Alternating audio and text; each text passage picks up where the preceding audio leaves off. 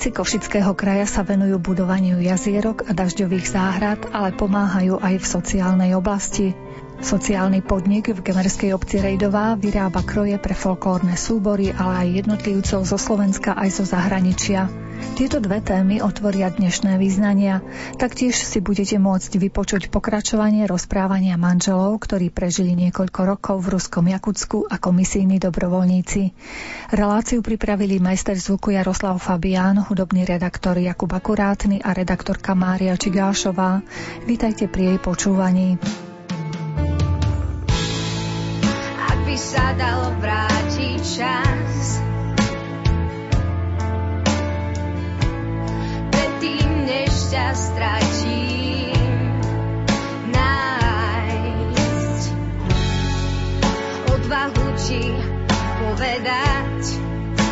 Čo v tebe cítim, že iba jeden život s tebou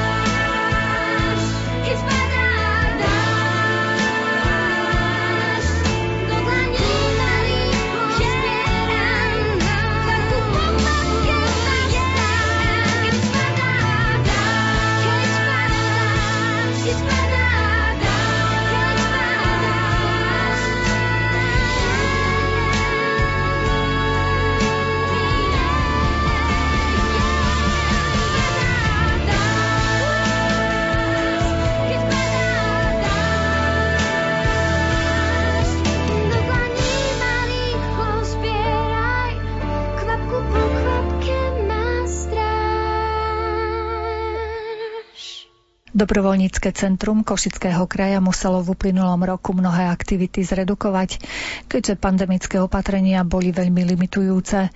Napriek tomu sa im množstvo vecí podarilo zrealizovať domovom sociálnych služieb darovali defibrilátory, venovali sa rómskym deťom, či budovali dažďové záhrady a jazierka.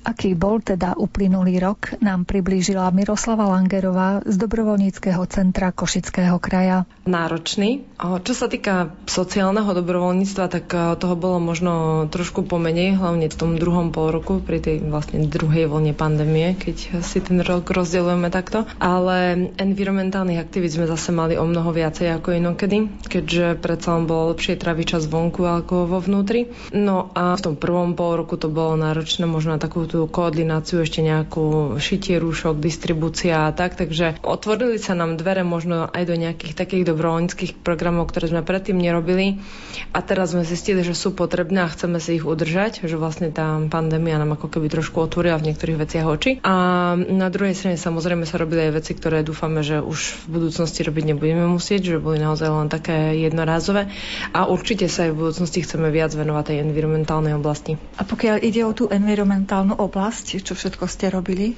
Sme prišli na to, že je naozaj dosť dôležité, aby sme v našej krajine mali čo najviac vody a je naozaj až smiešne, že my vlastne vodu, ktorá nám tu padne ako dar, si ju nechávame kanalizáciou odtekať. Takže snažíme sa odpojiť čo najviac dažďovej vody od kanalizácie. Čiže robíme nejaké jazierka, dažďové záhrady, zberné nádoby k blokom tak, aby bolo potom napolievanie záhrad. Jednoducho, aby ten dáž, ktorý tu máme ako dar, aby sme si ho tu aj nechali, lebo bez neho vlastne budeme stále suchšou krajinou a čím sušia krajina, tým menej rastlín a čím menej rastlín, tým menej života. Takže to je taký kolobeh. Robíte to pri nejakých základných školách alebo kde konkrétne? Áno, je to jednoduchšie robiť v uzavretých areáloch, tak by som to povedala. A nemusia to byť vyslovene, že základné školy. Áno, robili sme projekty aj na základných školách, robili sme projekty aj na stredných školách, robíme projekty aj pri organizáciách, ale našim cieľom je naozaj naučiť ľudí, že my si predsa jazierka vieme urobiť aj na verejnom priestranstve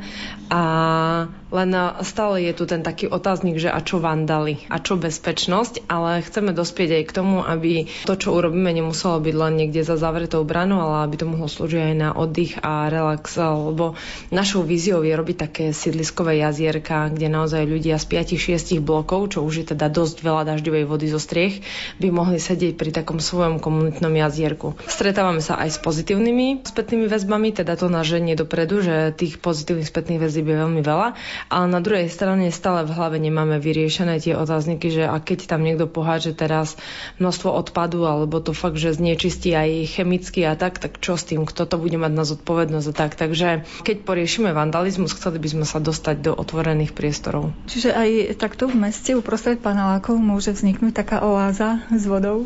Áno, to je náš cieľ. Ako už máme aj dokonca rozpracované projekty na niektoré lokality v Košiciach, a hlavne čo sa týka mestských častí sever, juh a staré mesto, pretože tie majú veľa tehlových bytoviek a tie sú jednoduchšie na realizáciu kvôli tomu, že tie dažďové zvody majú pri budove. Za to paneláky, tam to ide stredom budovy, čiže je samozrejme finančne náročnejšie tú dažďovú vodu dostať preč. Takže najprv si to chceme vyskúšať pri nejakých tehlových bytovkách, chceme merať vlhkosť, chceme merať teplotu, chceme zistiť naozaj, ako sa trošku mení tá mikroklima a čo napríklad to spôsobí aj pri tej bezpečnosti, pri tých vandaloch, ako sa zvyší aj nejaký sociálny komfort a tá komunikácia medzi obyvateľmi a potom prejsť aj do sídlic, kde to bude síce finančne náročnejšie, ale samozrejme bolo by dobré, keby sme sa nemuseli obmedziť len na tie tehlové bytovky. Mám fakt naozaj pocit, že teraz ľudia, ktorí sú na svojich miestach, či na správe mestskej zelene, s ktorými komunikujeme, alebo naozaj v jednotlivých mestských častiach starostovia a tak, tak sú otvorení tomu, aby sa ľuďom lepšie dýchalo, aby mali v lete, kde z tých panelákov a z tých bytoviek ujsť do nejakého lepšieho prostredia. Vy ste sa sami nechali inšpirovať niekým nejakým iným mestom alebo nejakým iným štátom, alebo je to váš projekt? Samozrejme, v iných štátoch sa to robí, ale popravde sme vôbec nemuseli ísť ďaleko, pretože eh, jedný z takých lídrov vo svete máme práve tu na Slovensku. Eh, jednak sú to aj zakladatelia permakultúry ako takej, kde vlastne je to zadržiavanie vody a efektívna práca s vodou tu naozaj eh, tam má v tej permakultúre svoje stále miesto, ale potom je tu samozrejme napríklad pán Kravčík a Združenie ľudia a voda, ktorí už 10 ročia hovoria o tom, že pokiaľ nebudeme efektívne nakladať s vodou, tak sa nám to vypomstí. Čiže myslím, že najlepší príklad máme doma. Predpokladám, že to asi s nejakými dobrovoľníkmi všetko robíte. Odkiaľ získavate tie pomocné ruky? Jednak my máme svoje týmy, ktorí naozaj radi robia aj jazierka, aj živé záhrady a tým pádom keď nás niekto osloví a nemá ľudí, tak sa nemusí bať, my vieme prísť týmom dobrovoľníkov, ale úplne najideálnejšie je, keď vieme namotivovať ako dobrovoľníkov ľudí z tých hradov, pre ktorých sa to jazierko alebo dažďová záhrada alebo akékoľvek vodozadržné opatrenie robí, pretože na nich potom padne aj tá následná starostlivosť a tým pádom by mali vedieť, čo ide. Čiže samozrejme, keď to bolo na školách, tak sme radi, keď sa zapoja aj učitelia alebo študenti. Ak to bude vo verejných priestranstvách, tak samozrejme, že by na to malo záležať aj niektorým tých majiteľov bytov a tak. Takže je to taká kombinácia aj našich dobrovoľníkov, ktorí majú skúsenosti, prax a vedia, čo robiť a aj vlastne tých miestnych ľudí, pre ktorých to robíme. Aj si to už ustrážia, keď do toho investovali svoju energiu a čas. Áno, presne to si myslíme, že potrebujú byť pri tom začiatku, aby videli, ako sa to robí, koľko energie to stalo a tak. A jasné, že tým pádom možno viac očí vie to jednak aj ustriehnúť a jednak naozaj skôr budú vedieť aj, ak sa tam niečo pokazí. Takže čo s tým robilo a vedia, na akom princípe to bolo budované. Ono sa nedá komplexne povedať, že poďme všetci robiť dažďové záhrady, lebo my tu musíme mať aj vodu, lebo dažďová záhrada slúžila na to, že keď padne dážď, tak ona do 48 hodín absorbuje tú vodu, či už sa vypári alebo vsiakne do zeme. A potom je znova suchá. Čiže keď tu máme 3 mesiace sucho, tak je aj tá dažďová záhrada v podstate suchá. Je to vynikajúce, keď má niekto, ja neviem, napríklad malé deti, ja sa bojím mať jazierko, ale napriek tomu nechcem mať tú vodu v kanalizácii. Alebo keď, ja neviem, niekto nemá rád hmyz, tak jasné, že k vodnej hladine sa príde napiť aj hmyz. Takže na to je dobrá dažďová záhrada. Zas na druhej strane naopak, keď niekto chce, aby sme prinavratili ten život do mesta, mohla sa napiť nejaká veverička, nejaký vtáček proste niekto, tak je lepšie mať vodnú hladinu. Ale zase tá nemôže byť všade, keď má niekto veľmi vysokú spodnú vodu a tak. No, čiže samozrejme, keď nám niekto zavolá, my radi pomôžeme, odkonzultujeme, povieme, čo je vhodné a keď sa rozhodne pre daný projekt, tak určite vieme aj pomôcť. Si tolik tichá na listech břízy, si tolik tichá když opar mizí nad údolím. Si tolik tichá, když mraky běží, si tolik tichá, když venku sněží kapky krve. Proudíš do korun, stojíš v kalužích, tečeš po růžích, smrtí posedlá,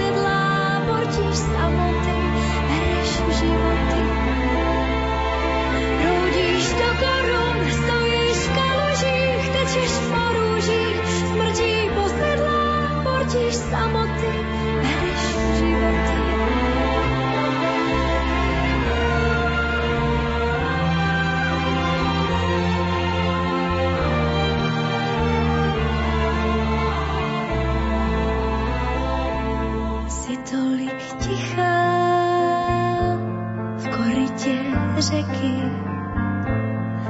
tolik tichá od doteky mízu země. Si tolik tichá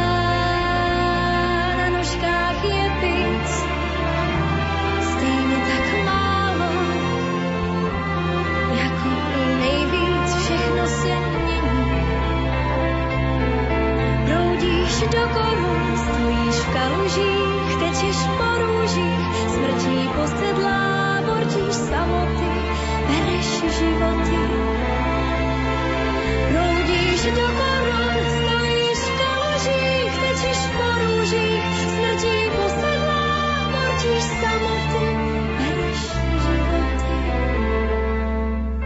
Je to nákladné vybudovať to jazierko alebo tú záhradu dažďovú? Nie. Ono sa hovorí, že niektoré veci sú náročnejšie. Ono samozrejme, ja som teraz striktne povedala, že nie, ale jasné, že záleží to od toho, kto čo považuje za drahé. Keď niekto má ledva na to, aby sa uživil, tak keď mu poviem, že do 2000 eur sa určite zmestí, tak si pomyslí, že no tak toto je nákladné. Ono je to veľmi rôzne, lebo ak si vieme urobiť eh, svoj pomocne pomocou pár dobrovoľníkov a rílov nejakú jamu a nemusíme platiť odborné nejaké práce s bagrom, už je to lacnejšie. Takisto, ak sú domáci páni zruční, ktorí vedia odpojiť zvod, jak to majú bežne aj v obciach a na dedinách a pripojiť ho do živej záhrade, že tam vyslovene netreba nejaké zase veľmi veľké zasahy klampiara, zase je to o niečo lacnejšie. V podstate také najzložitejšie aj pri jazierku, aj pri dažďovej záhrade, čomu sa nevyhneme, je vlastne nákup samotných tých rastlín. Do jazierka vodné rastliny, ktoré tú vodu aj filtrujú a tak, a do dažďových záhrad samozrejme lúčne rastliny, ktoré zvyknú rásť bežne na divoko pri nejakých riekach, že znesú aj sucho, ale znesú aj keď sa tá rieka vyleje. To sú také vhodné trvalky, ktoré sú dobré aj do dažďových záhrad, že znesú aj sucho, aj e, veľmi vlhko. A tento materiál zase sa nedá presne ohodnotiť, lebo je iné, keď robíme dažďovú záhradu na 4 metroch dĺžky a iné, keď ideme robiť dažďovú záhradu cez e, pol záhrady, ale áno, človek si to vie vyrátať tým, že minimálne dve tretiny tej ceny tvoria tie rastlinky. Keby sa rozhodli ľudia, ktorí majú obetonovaný celý priestor okolo domu, že predsa len tú dažďovú záhradu si tam vytvoria, v čom je tá pointa, k čomu by mali dospieť, čo mali by... Zrejme odstrániť betón a potom aké zásahy? Záleží od toho, že či je úplne, úplne celá záhrada zabetonovaná. Lebo pokiaľ je to tak, že je to len nejaký betónový chodník a za tým je trávnatá časť a nechcú narúšať eh, ten betón, tak ono sa to dá urobiť aj tak, že sa vlastne k múru dá zberná nádoba a z nej sa voda bude prečerpávať do trávnika, ak je o niečo iba ďalej. Ak eh, hovoríme o veľkej betónovej časti, tak samozrejme, že najideálnejšie by bolo vybrať betón. A keď eh, hovoríme o tom, že nechcú zbernú nádobu a majú tam len chodník, tak áno, sa dá buď ponad vlastne výšku človeka urobiť eh, zvod, aj takto to máme, dokonca aj na stredných školách, kde chodia aj imobilní študenti, tak z vody sme ťahali vlastne vo výške. Takže ono tých možností je zase veľa podľa toho, čo za tým betónom nasleduje. Či existuje niekde záhon, kde tú vodu vieme dať, nemusí to byť hneď pri budove. Kebyže e, nebola pandémia, čomu by ste sa venovali? Čo bolo vo vašom pláne? Určite by sme boli viac aj v domoch sociálnych služieb. To sme boli každoročne a takmer celý rok sú v nich zakázané navštevy, takže tomuto sme sa nevenovali takmer vôbec. Máme pár dobrovoľníkov, ktorí sú v intervenčných tímoch a ktorí vlastne môžu telefonovať seniorom aj do domov sociálnych služieb, ale to je všetko. Takže vlastne v tejto oblasti nie sme vôbec a toto by sme určite boli rozvíjali viac. Ale myslím, že ste nejaké prístroje darovali týmto organizáciám. Áno, postupne zakupujeme do každého domova sociálnych služieb defibrilátor. V podstate takisto vlastne z takej iniciatívy pána poslanca krajského, pána Bakšiho, on je zachranár a už dlhodobejšie upozorňoval na to, že Košický kraj celý vlastne nemá toľko defibrilátorov, koľko by bolo vhodné, aby sme mali.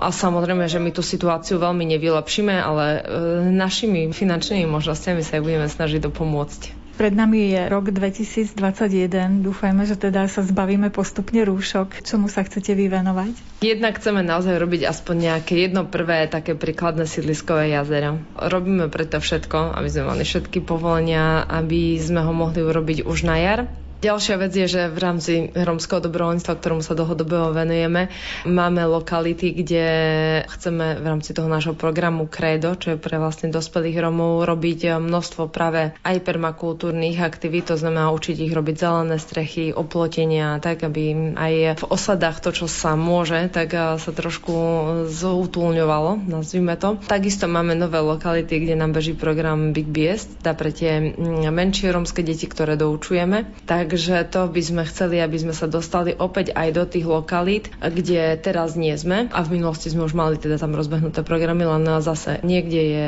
veľa detí, malé priestory, tým pádom už sa tam nezmestia dobrovoľníci, aby sa dodržal počet ľudí na miestnosť.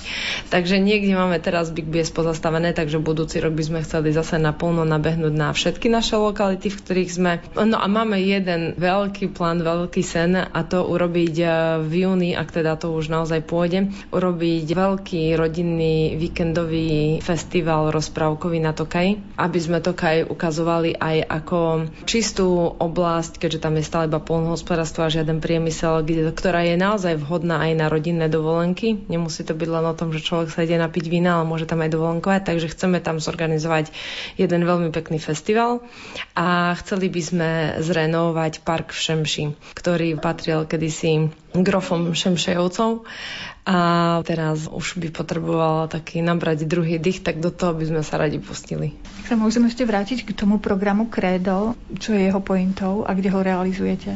No jeho pointou je tak celkovo ako keby upravovať, skrašľovať Košický kraj prostredníctvom e, romských dobrovoľníkov.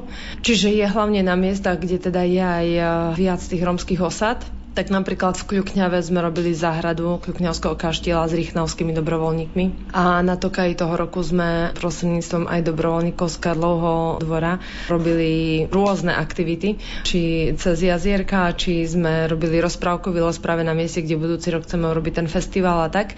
Takže v podstate jasné, že sa chceme orientovať teda stále viac a viac na ten spíš. Máme naplánovaný taký pekný projekt o ovčiaroch Matkovi a Kupkovi v Spiských Vlachoch, tiež aj s miestnymi romskými dobrovoľníkmi. Takže tak, takže trošku tak skrašľovať, ale hlavne v okolí tých romských osad, ale popri tom pri nejakých centrách cestovného ruchu, že tak ako hovorím, že Karlo dvor, ale je na Tokaji, alebo jak Kľukňava, ale je pri Rychnave. Spiské Vlachy majú nádhernú rekreačnú oblasť Záhura a samozrejme na Spiši nie je problém teda s romskými dobrovoľníkmi. Takže tak, aby sa to prepojilo aj ten cestovný ruch aj s tými romskými dobrovoľníkmi, aby ľudia pre prestali myslieť na to, že tam, kde žijú Romovia, tak to nie je vhodná turistická destinácia, pretože oni tiež vedia to okolie skrašliť a pomôcť tým atrakciám.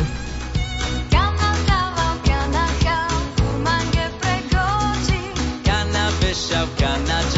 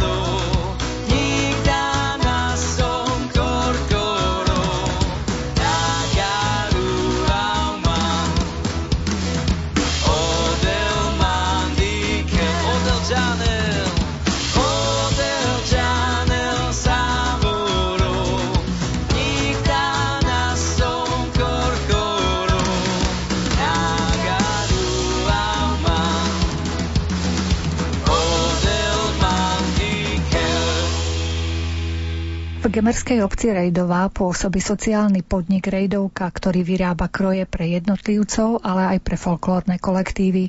Ako vznikol nápad venovať sa práve takejto činnosti, sa dozvieme od pani Slávky Kroščákovej. Nápad vznikol z toho, že v Rožňavskom okrese sa kreoval akčný plán okresu Rožňava na podporu tých najmenej rozvinutých okresov, teda čo aj je Rožňavský okres a bola tam možnosť založiť sociálny podnik. No a my máme v dedine jednu pani, ktorá sa šitiu krojov venuje už viac ako 60 rokov a šije kroje pre celý tento náš hornogemerský región. No a ona už teraz má nejakých 83, 4 rokov, tak stále povedala, že čo bude, keď ja zomrem, kto to bude šiť. No tak nás to napadlo, že čo keby sme tie kroje šili my. Z toho vznikla táto myšlienka. No a samozrejme podporiť nejakú tú zamestnanosť v obci, pretože mali sme šikovné ženy. Vlastne 99% zamestnancov je z našej obce priamo Takže toto bola tá prvotná myšlienka, že vlastne uchovať tú tradíciu. A vlastne obec Rejdová je aj známa tým folklórom, ľudovými tradíciami. Robí sa u nás Gemerský folklórny festival už 47 rokov. Takže tak nejak to vyplynulo. Automaticky sme si povedali, že asi zamkové dlažby robiť nebudeme, že ideme šiť kroje. A teda šijete kroje typické pre váš región, alebo dokážete ušiť akýkoľvek kroj? No keď máme predlohu, tak aj iný kroj, ale väčšinou 90% zákazok máme rejdovské kroje alebo gemerské kroje kroje. Šili sme z rožňavského bystrého kroje, ale viac menej rejdovú robíme na 90%. Nerobíme také techniky ako vyšívanie krivovýhlov, toto nerobíme, napríklad nerobíme plisovanie, ale pokiaľ je to nejaká kryžiková vyšívka alebo reťazka alebo plnené vyšívanie, tak pokiaľ máme predlohu, tak vieme urobiť. Mohli by sme popísať váš typický kroj pre našich poslucháčov, keďže nemáme video? U nás je strašne veľa tých krojov. Sú to sviatočné, pracovné kroje, ale tak taký sviatočný kroj sa skladá vlastne ženský. Je to oplecko, potom je to šnurovaný kabát, sukňa buď tibejtová alebo hatlasová, šurc, to je vlastne zastera. No a samozrejme pod sukňu idú spodnice dve, teda úzká a široká spodnička. No a vydaté ženy nosili na hlavách paličkované čepce a slobodné ženy nosili na hlavách party, alebo u nás sa to volá veniec. No a mužský kroj, tak to sú klasické chološne pánske, vyšívaná košeľa a kožušok. No a na hlave samozrejme klobúk. A koľko máte zamestnancov? Teraz máme 7 zamestnancov.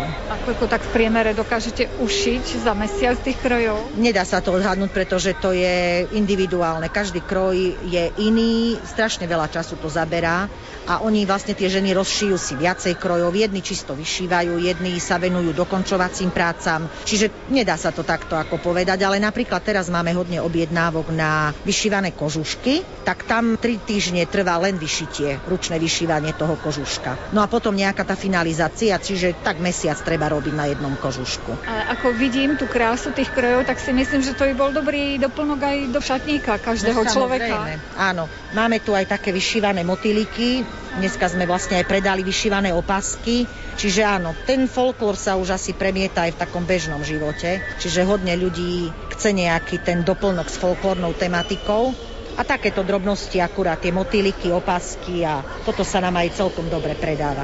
To vidím prvýkrát s krížikovou vyšívkou motýlika. Je to také originálne a vlastne vedia sa zosúľadiť muž so ženou, keď má modrý motýlik, modrý opasok, vieme urobiť, takže je to také, že patria k sebe. Čiže tú odbornú garantku predstavuje tá pani, viac než 80 ročná. Áno, ona robila zo začiatku, keď sme začali šiť, tak robila nám tú torku, my sme ju vlastne mali normálne aj zahrnutú v projekte, čiže prvé mesiace normálne chodila do práce k nám, do rejdovky, učila ženy strihať, čo k čomu, kombinovať vlastne tie látky, tie ozdoby. No a teraz takisto je taká priateľka na telefóne, že keď niečo treba, tak stále ju oslovia, dovezujú, lebo no, tak už nohy ju nenesú ale čokoľvek treba, tak ona je veľmi ochotná a pomáha nám to je neoceniteľná rada, keď niekto ešte, nositeľ tých ľudových tradícií im to vlastne ukáže. To sa nedá ani z knižky naučiť, ani z internetu, takže to je super, že táto pani ešte bola vlastne a je ešte taká vitálna, že nás to učí, to jej remeslo. Zdá sa mi, že ten sociálny podnik je taký zmysluplný, že aj tie tradície zachováva, aj súčasne, ako vravíte, že dáva možnosť e, zamestnať sa ľuďom. Presne tak. My sme to tak poňali, že uchovať niečo, čo je v našej obci teda tradičné, pretože tie zámkové dlažby, stavebné činnosti to robí väčšina tých sociálnych podnikov ale my sme práve prišli na tento nápad z tohto dôvodu, aby sme aj uchovali tú tradíciu, no a samozrejme tá zamestnanosť v obci. Tie ženy nemusia dochádzať do Rožňavy, majú doma robotu, tak ja si myslím, že aj pre nich je to výhoda. Sme spomínali v rozhovore, že predovšetkým folklórne súbory majú záujem o túto vašu tvorbu. Je aj zo zahraničia nejaký záujem o tieto naše kroje slovenské? No určite áno, tak Slováci, ktorí sú vlastne rodáci zo Slovenska, tak chcú mať nejaký ten kus svojho rodiska asi v tom zahraničí. Tak už sme napríklad robili kroje do Ameriky, do Austrálie, takže dá sa aj cez internet sa dá objednať v dnešnej dobe v podstate všetko. Aj pozrieť si samotnú rejdovú môže byť úžasný zážitok. No my sme taká typická dedina, koncová, u nás sa hovorí, že lišky dávajú dobrú noc čiže len tí k nám prídu, čo niečo chcú. Ale počas tohto leta sme zaznamenali zvýšený nárast turistov, pretože asi väčšina Slovákov trávi leto na Slovensku. Tak ja si myslím, že príroda je krásna, dá sa u nás čo pozrieť. Máme zriadené Múzeum ľudovej kultúry. Je to taká typická vidiecka zastavba, dlhé priechodné dvory. Máme krásny kostol evanielický, ktorý je národnou kultúrnou pamiatkou. Máme v obci v katastri najvyšší vrch slovenského Rudohoria. Takže sme taká oblasť. Hríby, borovnice, čučoriedky po slovensky, brusnice, tak myslím si, máme hodne aj chalupárov. Myslím si, že je za čím do Rejdovej prísť. A aj tie kroje im ukážete, keď prídu nejakí turisti? Máte takú nejakú prezentačnú miestnosť, by som povedala? E, máme vlastne v tom muzeu tradičnej ľudovej kultúry, ale vlastne aj Rejdovka, stále keď prídu nejakí turisti, tak ich smerujeme aj do tej Rejdovky, že sa môžu ísť teda pozrieť tam. Tam majú kroje vystavené tak ako tu na figurínach, čiže majú tam také dni otvorených dverí, že sa kľudne tí turisti môžu ísť popozerať. Sem tam nejaká objednávka pribudne takže super, my sa tešíme. Ja!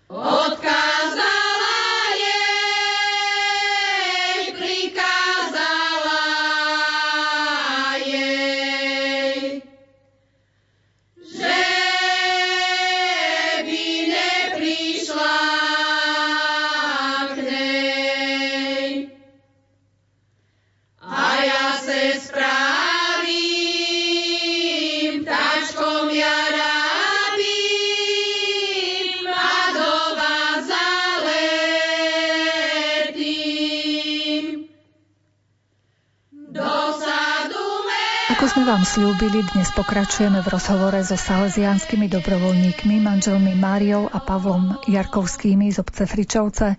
Pôsobili v sibírskom meste Jakutsk a okrem iných činností tam organizovali aj stretnutie mladých, ktorí chceli vstúpiť do manželstva, no venovali sa aj manželom či celým rodinám.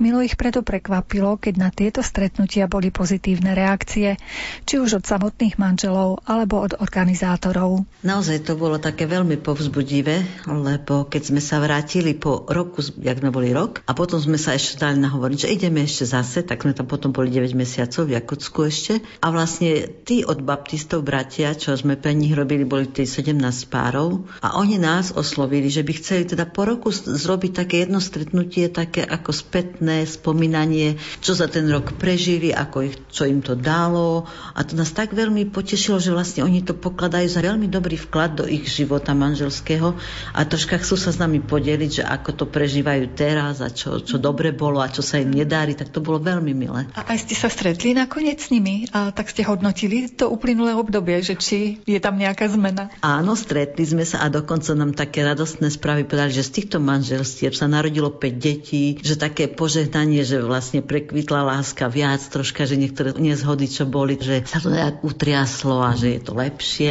tak tak veľmi potešil. Však samozrejme vždycky sa povie, že nie všetko sa darí, lebo však to je proces, ale že dalo je do života veľa, takže boli radi. Tieto manželské kurzy Vlastne je to naozaj investícia do budúcna manželských párov a my sme to aj tak vnímali a vnímali to aj títo manželia. Cez mnohé tie manželské kurzy, keď teda sme videli lebo mali sme teda tak stôl postavený, aby teda sme videli na týchto ľudí a z takého pragmatického hľadiska a tak stalo sa aj tak, že Maria tam vzadu treba sa za nich modliť, lebo sa hádajú. Tak sme sa modlili za tento pár tak intenzívne v priebehu tohto kurzu a nie len v priebehu teda jedného večera, ale modlili sme sa za nich komplet za všetkých, ale za tieto osobitne. A naozaj to bolo tak vidieť, že tento manželský pár urobil najväčší pokrok, čo som tam hmatateľne videl na nich, lebo ja som s nimi komunikoval, keď prišli a keď zakončili manželský večer. To bolo obrovské, jedno obrovské požehnanie a milosť pre týchto manželov. A nielen pre, týchto, pre tento jeden manželský pár, ale pre všetkých. Fungovalo to tak, že manželia sedeli za stolom iba oni a pracovali na určitej téme, ktorá išla ako na videu a takto. Čiže oni iba sami komunikovali a my sme videli, že majú problém s tou témou. A ostatných ani veľmi nevideli, lebo to každé bolo takto rozložené. A ako manžel hovorí, že videli sme ten pokrok, lebo posledný večer je zase taký hodnotiaci, že sa spomína, čo sme prebrali na kurze a kto chce, tak sa zdieľa, že čo mu to dalo, konkrétne jak záverečný večer. No a na tom oni práve vyšli a povedali, že akú krízu prežili cez to, a ako im to dalo novú chuť. Prosto čo z toho získali, že aké fajn, že to absolvovali a že ako im bolo vtedy ťažko. To je také povzbudzujúce možno aj pre slovenské páry, že keď sa chce, tak sa nájde tá cesta. Viete, kto chce ísť do manželstva, mal by rátať, že zo seba musí pustiť perie po našemu. Čiže pokiaľ ja nebudem tolerantný k manželke, nemôžem ísť do manželstva. Lebo to sa nedá. Lebo v manželstve sa má vytvárať klíma, kde sa aj manželka, aj manžel cíti dobre. Že cíti sa byť požehnaný, že cíti sa byť milovaný a toto sa dá jedine v pokoji, v milosti a sieť obdarovať toho druhého, lebo ja tým pádom budem obdarovaný. Na to musí človek dospieť. Nie je to za rok, nie je to za dva. Ale príprava na manželstvo, ktorý robia kňazi, je to fantastická vec. Je to naozaj investícia pre týchto mladých ľudí. My sme takúto prípravu nedostali, ale možno, že sme dostali o mnoho viacej milosti, lebo s Božou pomocou sme už 41 rokov manželom. Keď sme už k tomu manželstvu sa dostali, predsa len jedna ešte taká otázočka. Vieme, že aké sú štatistiky. Každé druhé manželstvo sa rozpadne. V čom je problém podľa vás? Vy ste dokázali 40 rokov, určite neboli stále ľahké a bez problémov. V čom je problém, že tak rýchlo sa rozpadne to manželstvo? A niekedy aj teda kresťanské a katolické? Určite ten najzákladnejší dôvod rozpadu manželstiev je egoizmus. Lebo ja chcem lebo je to moje, lebo ja, lebo no, ja chcem to najnovšie, najlepšie. My sme boli učení doma a videli sme to u rodičov, že nemali sme najnovšiu techniku, nemali sme každý deň ovocie, nemali sme každý deň banány. Ja som banány jedol, keď som mal asi 8 rokov, keď ocko privezol z Jugoslavie, ale nechcem teda zachádzať do týchto ovocinárskych krúžkov, ale naozaj, ak ja nebudem tolerantný a nebudem chcieť pociťovať tú takú lásku lebo láska naozaj je o rozdávaní a keď sami to dobre cítime, ak niečo niekomu darujeme a je to také, že stojí nás to, o dva, o tri dní. Krásny pocit máš z toho, že si bol ten človek, ktorého si pán Boh vyvolil a použil ťa v úvodzovkách a že si daroval niekomu niečo. Čo ťa niečo stalo. A to v manželstve je to, čo ťa niečo stojí, stojí za niečo. Lebo to, čo nestojí za nič, naozaj za nič nestojí. Na jednej omši na Sobáši som počula takú kázeň, keď povedal mladom manželom, že ak bude medzi vami pán Boh tak, ako keď sa dva kusky chleba spoja s maslom a tým maslom je ten pán Boh, vtedy vydržíte a budete takto držať. Bez toho masla dva kusky chleba sa len rozsypú. Čiže bez Boha to nejde. Aj ten kurz, čo sme my teda tam robili, tak tiež si síce urobili to protestanti, ale na kresťanských hodnotách veľmi kvalitne aj s psychológmi, aj so sociológmi, aj so všetkými tými. Ale samozrejme bez Boha to nejde a tam je o tom, že ako to stojí, čo všetko ako manžel povedal, že to odriekanie a poznanie jeden druhého a že sme ako ľudia odlišní. A vlastne myslím si, že dnešná doba, preto je toľko tých manželstiev, rozpadov, rozvodov, lebo sme veľmi takí, každý individualista je taká doba, čo každý je, všetko vie, každý je vzdelaný, každý rozhľadený. A to sprevádzanie v cirkvi, ja nechcem tak extra apelovať, ale my sme boli vedení, my sme mali to šťastie, tú milosť, že sme sa dostali k Salesianom. Ak sa narodil náš syn, tak potom asi po roku, tak 82-83, keď sa nám venovali. A vlastne toto sprevádzanie to duchovné sprevádzanie, kedy každý potrebuje raz. Mladí ľudia sa zoberú, sú zalúbení, ale čo potom? Láska je niečo iné a príde ten reálny život a to sprevádzanie duchovné je veľmi, či vo farnostiach, alebo tak my už u Salesianov, je veľmi, veľmi potrebné. Aj tie kurzy rôzne, no my sme ich absolvovali až tesne predtým, ako sme ich mali robiť potom tam, aby sme už vedeli, o čom to je a to tiež veľa, veľa človeku dá. Čiže ja by som veľmi apelovala, keby to ako si bolo, že by to ľudia pochopili, že to je investícia do ich života, že to je hodnota a že by sa to propagovalo. Je veľa kurzov rôznych, ale pokiaľ sú na kresťanských hodnotách, tak určite pomôžu.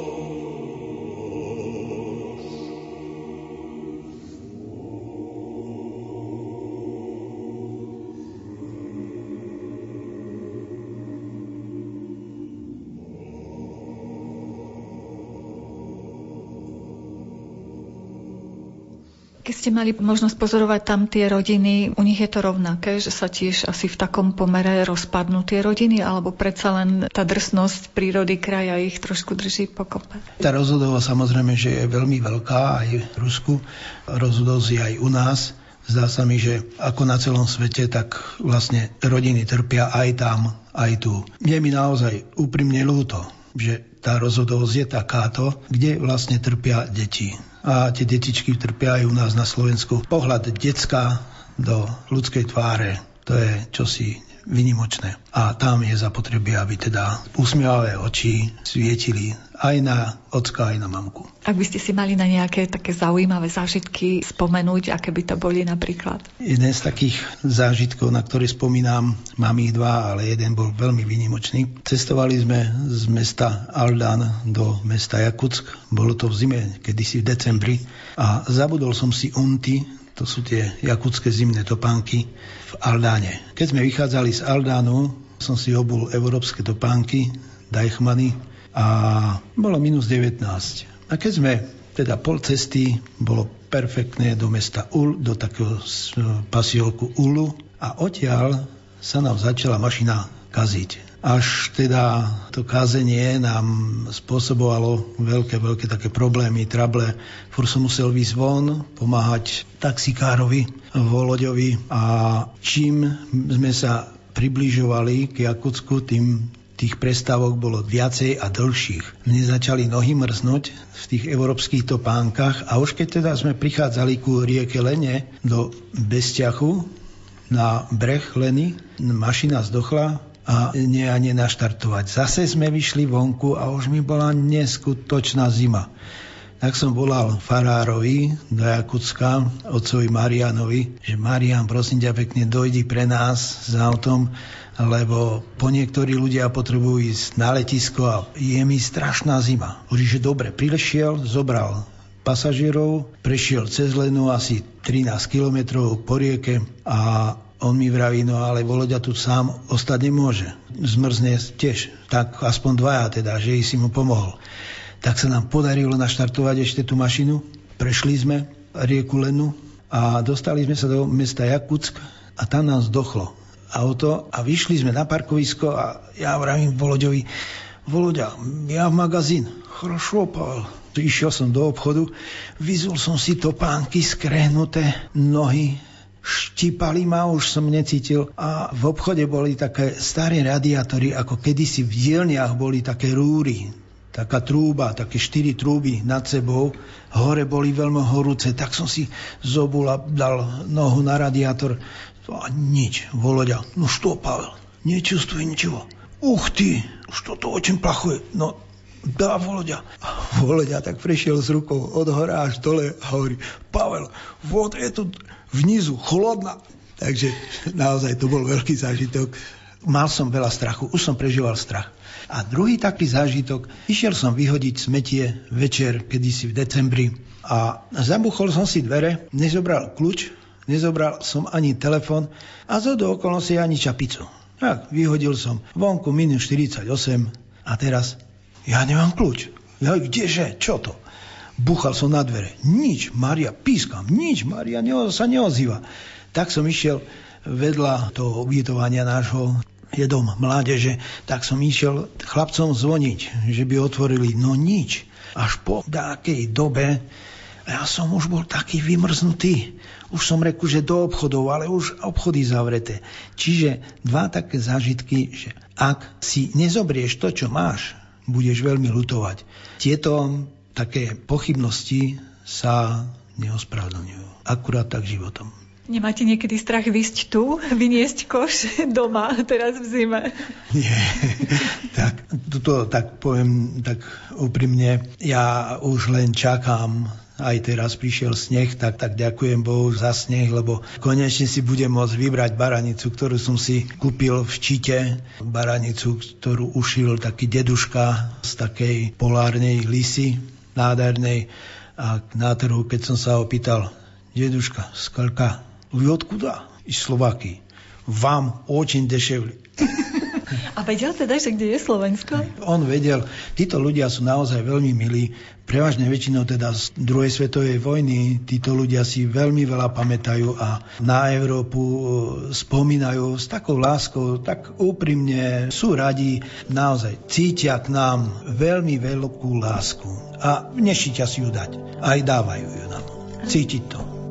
Občas sme takí malí herní, cestu si zamieňame s cieľmi dôležité plány. Sme silní, skvelí, Nezávislí sami je jedno, či máme dvere z dreva, či z kovu, keď sú zamknuté a nie sme za nimi spolu. Dávno sú zabudnuté sľuby, tvoje ruky, Margarety, ľúbi či neľúbi. Iskru necítiť, úsmevy nevidieť.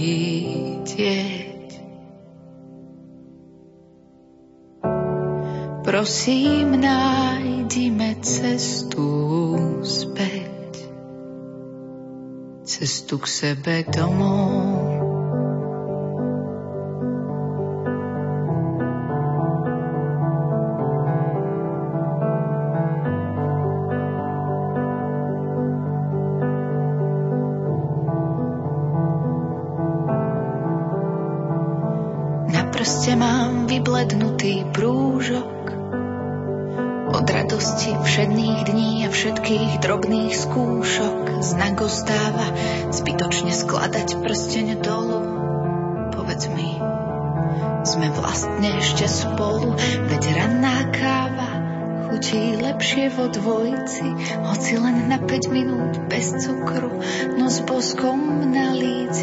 Slovami večer sme doma, večeru videli minimálne dvoma. Neboj sa, bude to, čo nevidieť.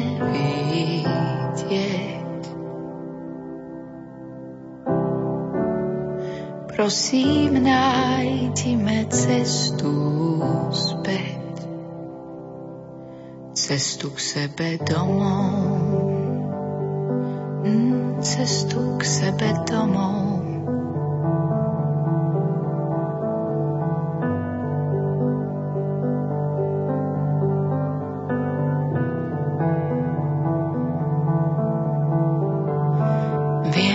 že nie vždy sa ti správne prihováram, keď si hladný, nervózny, unavený, keď na hlavu ti všetko padá. To viem, že občas sú ostré tvoje slova, no len preto, aby si neistotu schoval. Mm, a keď nám kvapká kohútik a tečú nervy, Vyhorí žiarovka a ja som nekúpila žiadnu do rezervy. Zapáľme sviečku, vieš tu, čo je skoro celá. Dal si mi ju, keď sme k moru nešli, keď som ochorela. Stačí len malý plameň do tvári uvidieť. Som rada, že vždy poznáme cestu späť. Stačí len malý plameň do tvári uvidieť.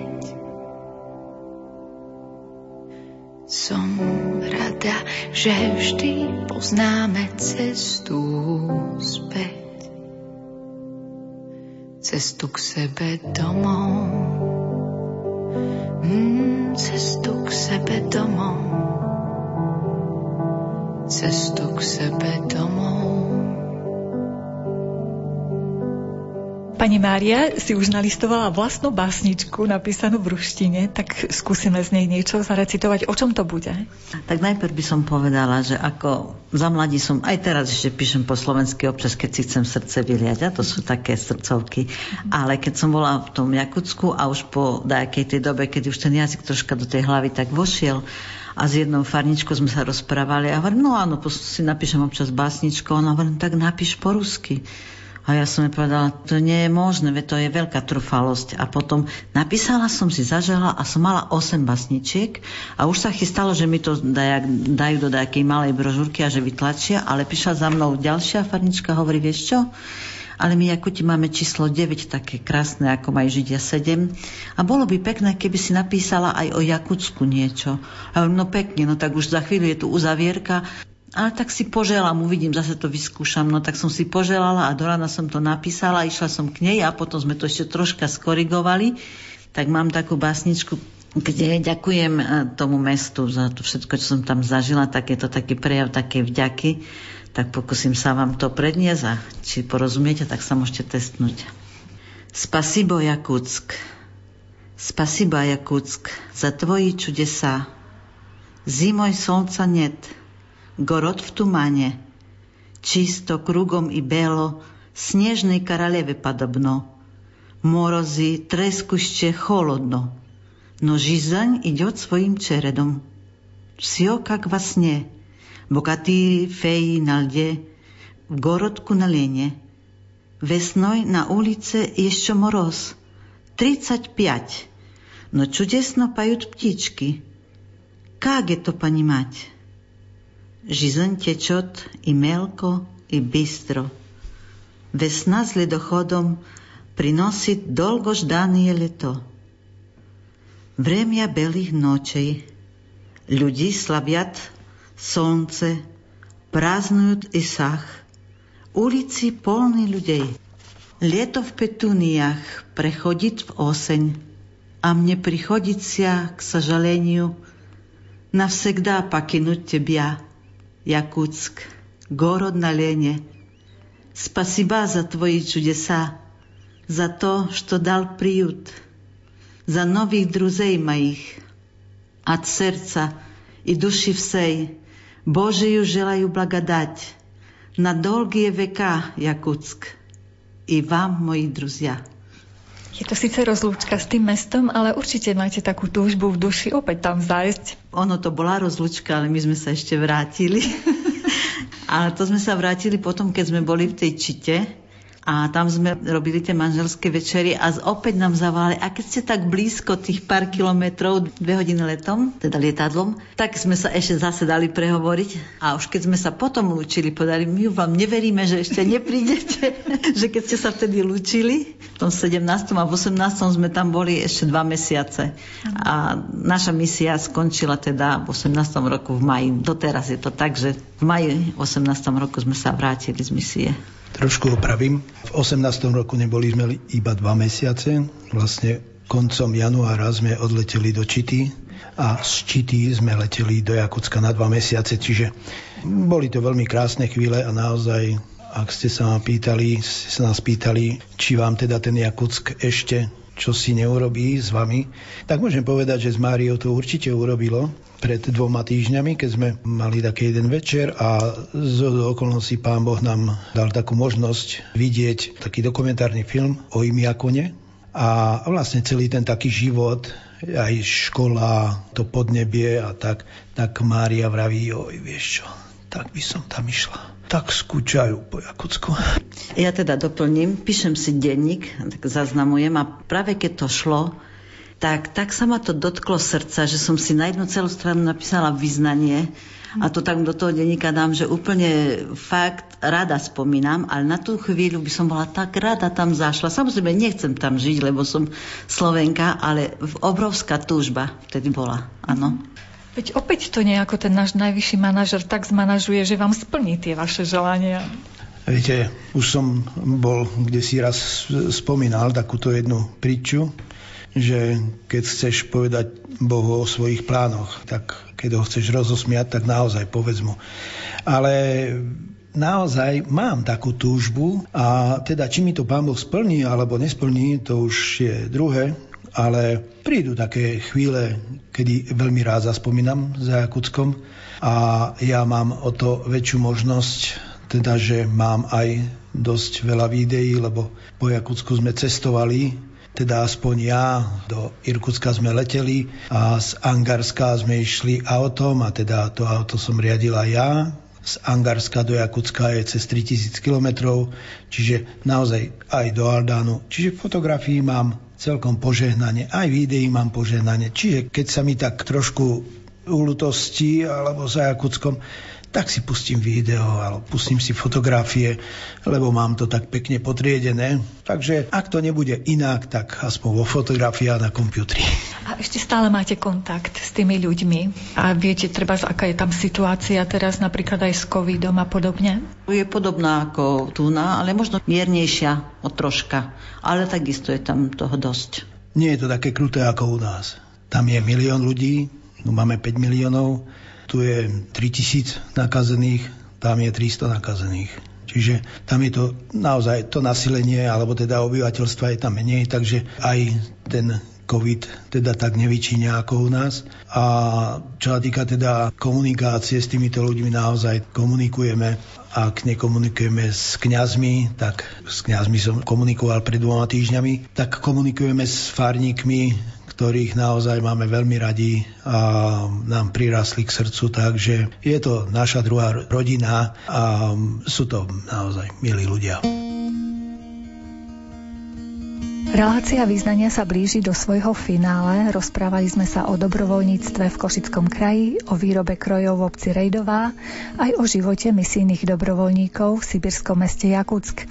Relácia zaznie v rozhlasovom éteri ešte raz v repríze v sobotu o 14. hodine. Význania pripravili Jakub Akurátny, Jaroslav Fabián a redaktorka Mária Čigášová. Ďakujeme vám za pozornosť a želáme vám pekný deň. Svojim anielom dá príkaz o tebe, aby ťa strážili na tvojich cestách.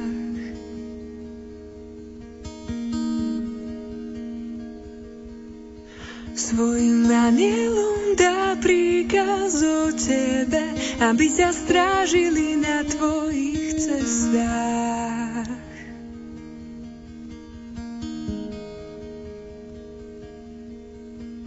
Kto pod ochranou najvyššieho prebýva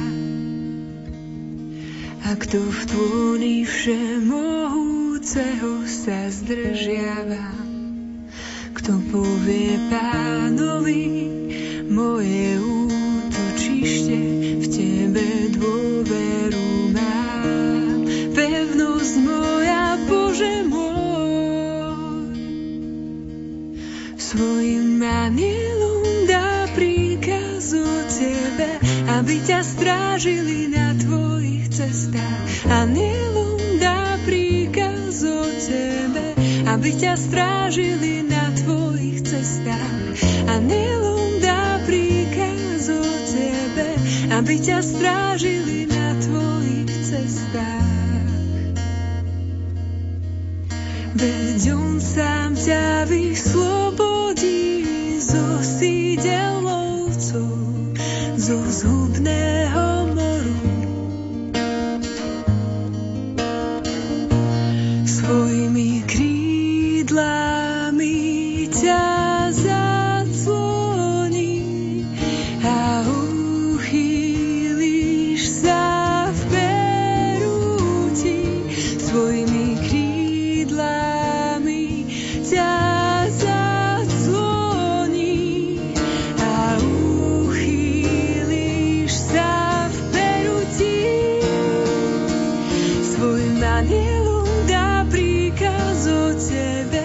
aby ťa strážili na tvojich cestách. Anielom dá príkaz o tebe, aby ťa strážili na tvojich cestách.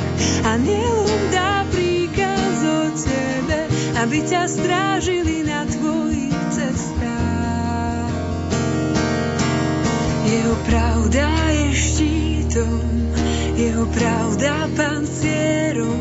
Nebudeš sa báť hrôzy, nebudeš sa báť moru, nebudeš sa báť šípu, nebudeš sa báť moru, nebudeš sa báť, nebudeš sa